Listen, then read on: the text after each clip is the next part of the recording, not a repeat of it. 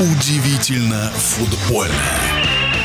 В российской премьер-лиге команды возвращаются к истокам. Некоторые клубы стали играть в тот футбол, о котором соскучились болельщики. Об этом футбольный эксперт Александр Ухов. Сбывается мечта Галицкого.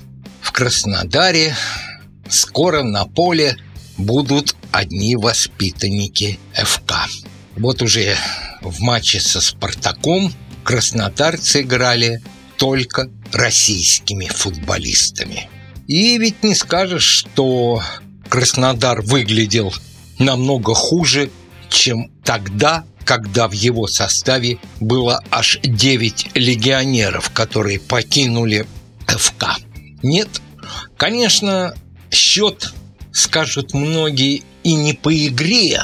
Кстати, «Спартак» подал в КДК скажем так, петицию по судейству Кукулика в этом матче. Но, но, но Краснодар победил 11 россиян в форме Краснодара смогли победить достаточное количество легионеров, которые были в форме «Спартака». Букмекеры, кстати, не верили в Краснодар и давали за него 4,88, а за «Спартак» 1,69.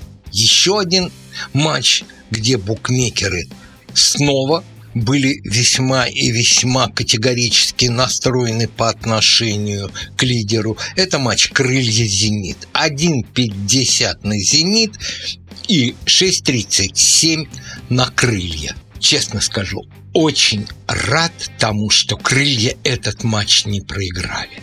Потому что если посмотреть в перспективе на состав крыльев, где тоже подавляющее большинство россиян, ну просто глаз радуется, сердце радуется, что в нашем чемпионате появилась такая команда. И казалось, все, уже матч проигран, идет компенсированное время, и юный, совсем юный Пеняев выдает такую передачу прекрасную, после которой осталось только подставить голову и сравнять счет.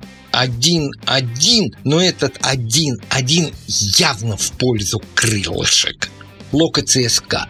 Ну вот этот матч двух лидеров, которые в принципе преследуют ну, Динамо – до «Зенита» далековато, но преследуют «Динамо» и могли бы побороться за серебро, оказался победным для ЦСКА. Братья Березуцкие могут быть по большому счету благодарны своей селекционной службе. Потому что все игроки, которых они этой зимой привлекли в команду, творят на поле красивый умный, а самое главное, победный футбол. И это турок с фамилией, который переводится на русский язык как писатель. Вы поняли, о ком идет речь. Снова блеснул, снова забил, и ЦСКА теперь на третьем месте. Ну и нельзя не отметить в этом туре, конечно, возвращение Карпина в Ростов и в первом же матче победа над Рубином тяжелая, хотя почти 70 с лишним минут ростовчане играли в большинстве. Победа, скажем так, по очкам. Не нокдауном, не нокаутом, а по очкам.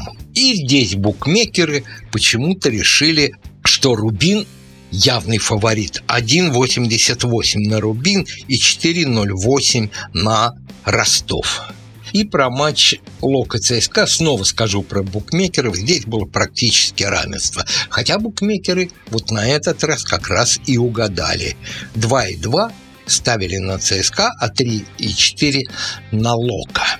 Турнирная таблица практически без изменений, хотя ЦСКА обогнал Сочи и ЦСКА поставил перед собой задачу побороться за золото.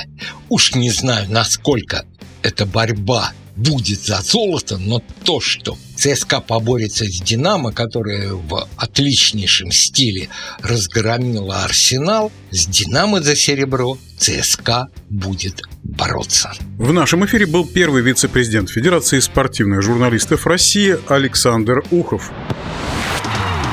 Удивительно футбольное.